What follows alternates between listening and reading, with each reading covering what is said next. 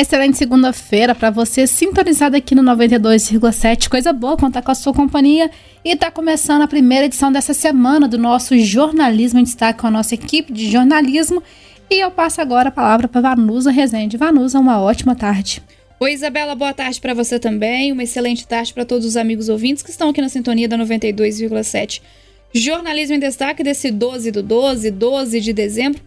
É, o Leonardo Duque está de férias. Isabela Castro hoje começa, portanto, a participação aqui no Jornalismo em Destaque com o noticiário nacional. O destaque do nacional é Lula e Alckmin, que serão diplomados hoje como presidente e vice-presidente da República, né, Isa? É isso, Vanusa. O presidente eleito Luiz Inácio Lula da Silva e o vice-presidente eleito Geraldo Alckmin serão diplomados hoje em seus respectivos cargos, em cerimônia marcada inicialmente para as catorze horas, mas até o momento, Vanusa, a cerimônia ainda não começou, então temos aí um atraso de quase dez minutos.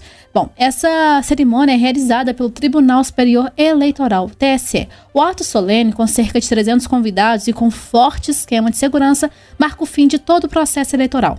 O diploma que atesta terem sido Lula e Alckmin eleitos pelo povo popular será assinado pelo presidente do T S E, o Alexandre de Moraes. Segundo o Código Eleitoral, devem constar no certificado o nome do candidato, a sigla pelo qual foi eleito e o cargo. A expedição do documento é uma formalidade que condiciona a posse no cargo, ou seja, de posse do diploma, Lula e Alckmin estão aptos a assumir a partir de primeiro de janeiro de dois mil e vinte e três. Na prática, o diploma é um atestado dado pelo T S E de que as eleições foram regulares. Isso porque o documento somente pode ser emitido após o cumprimento de diversas exigências, como aprovação das contas de campanha, a finalização de todas as etapas de auditoria eleitoral e análise inicial de recursos contra o resultado do pleito. Moraes já negou uma ação aberta pelo P L, partido do presidente Jair Bolsonaro, derrotado em sua tentativa de reeleição. A legenda alegou falha de segurança em alguns modelos de urna eletrônica, mas não conseguiu comprovar as suas alegações. O presidente do T S E tu, é, multou a agremiação em cerca de vinte e três milhões de reais por De, é, litigância e de má-fé.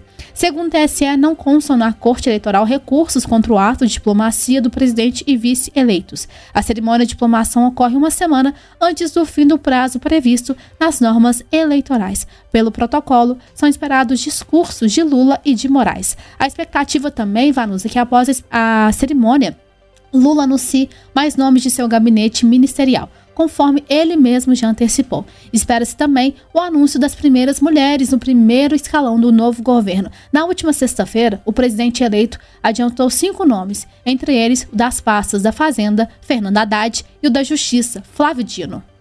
Tá certo, Isabela. Então, daqui a pouco, né, a diplomação de Lula no T S E é a primeira cerimônia aí de Lula e Alckmin, né? Antes, inclusive, da posse, que é no dia é, primeiro de janeiro. Bom, vamos seguir aqui com o Jornalismo em Destaque. O primeiro boa tarde para Luana Carvalho, que fala que as festas de fim de ano reforçam a necessidade dos mineiros completarem o esquema vacinal contra a covid dezenove. A gente tem acompanhado um aumento do, do, de casos da doença, né, o, o Luana, e é importantíssimo, aí, principalmente nas reuniões de famílias. Muitas famílias ainda têm, né, os avós, avô, avó, pai, mãe, Um, com a idade um pouco mais avançada, pessoas aí que acabam sofrendo mais com a covid dezenove, e aí é mais do que necessário, então tá todo mundo com o bracinho vacinado, né? Boa tarde para você. É isso mesmo, Vanusa. Boa tarde a você e aos ouvintes. Com a chegada das confraternizações e festas de final de ano, eventos propícios, né, à aglomeração, o governo de Minas, por meio da Secretaria de Estado de Saúde, reforça a importância de as pessoas completarem o esquema de vacinação contra a covid dezenove.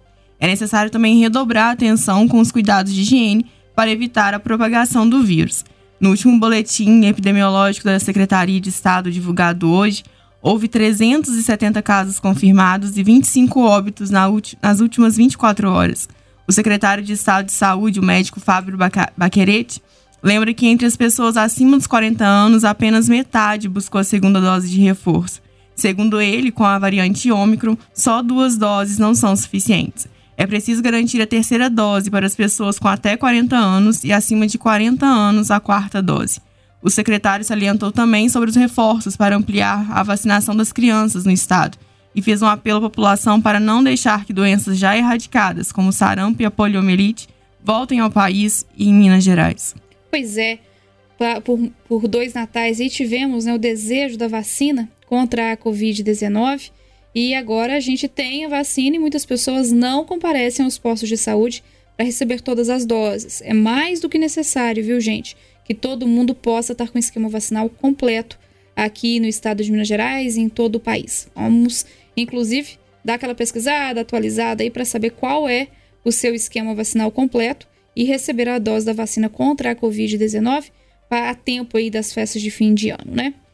Agora, duas horas mais quatorze minutos, começa hoje, segunda-feira, dia doze, o horário especial de Natal no comércio de São João del Rei para o ano de dois mil e vinte e dois.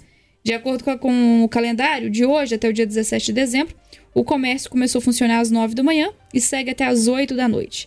No dia dezoito de dezembro, que é domingo, a gente vai ter funcionamento também, de três da tarde até às nove da noite. Aí na semana do Natal, na próxima semana, né, entre os dias dezenove e vinte e três, as lojas ficarão abertas de nove da manhã às nove da noite. No dia vinte e quatro, véspera de Natal, o funcionamento do comércio será de nove às cinco da tarde. No dia vinte e cinco, o comércio ficará fechado. A partir do dia vinte e seis de dezembro, o horário voltará ao normal, entre nove da manhã e seis da tarde. O Sindicomércio ainda informa que no dia primeiro de janeiro, o comércio de São João del Rei estará fechado.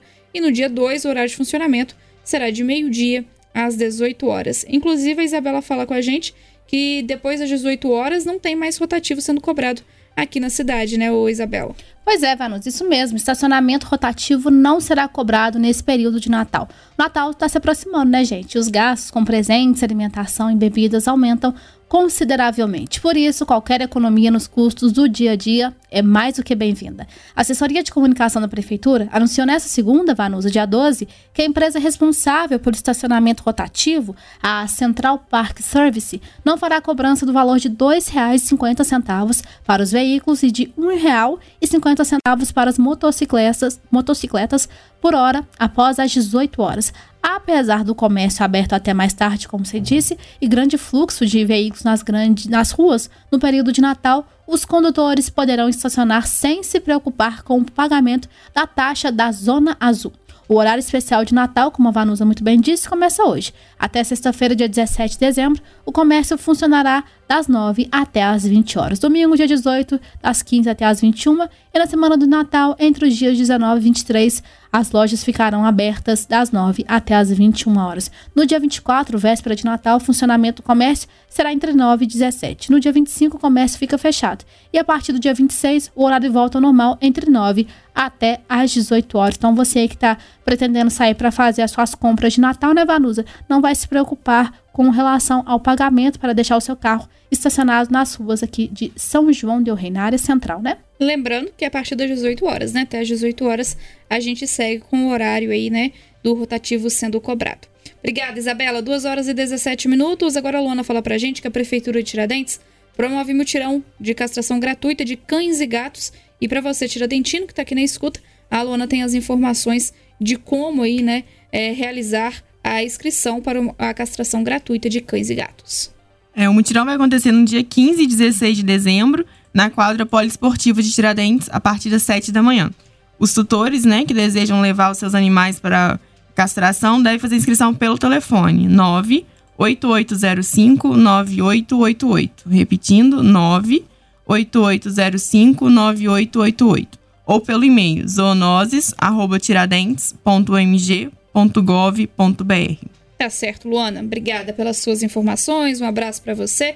Isabela Castro, a gente continua durante toda essa tarde de segunda-feira aqui nas ondas da noventa e dois vírgula sete. Muito obrigada a todos pela audiência, pela companhia e até daqui a pouco. Obrigada, Vanusa. Um abraço para você, para Luana e, claro, para os amigos ouvintes aqui na sintonia da noventa e dois vírgula sete. Eu e a Vanusa contamos com a sua companhia ao longo de toda essa tarde de segunda-feira. Um forte abraço.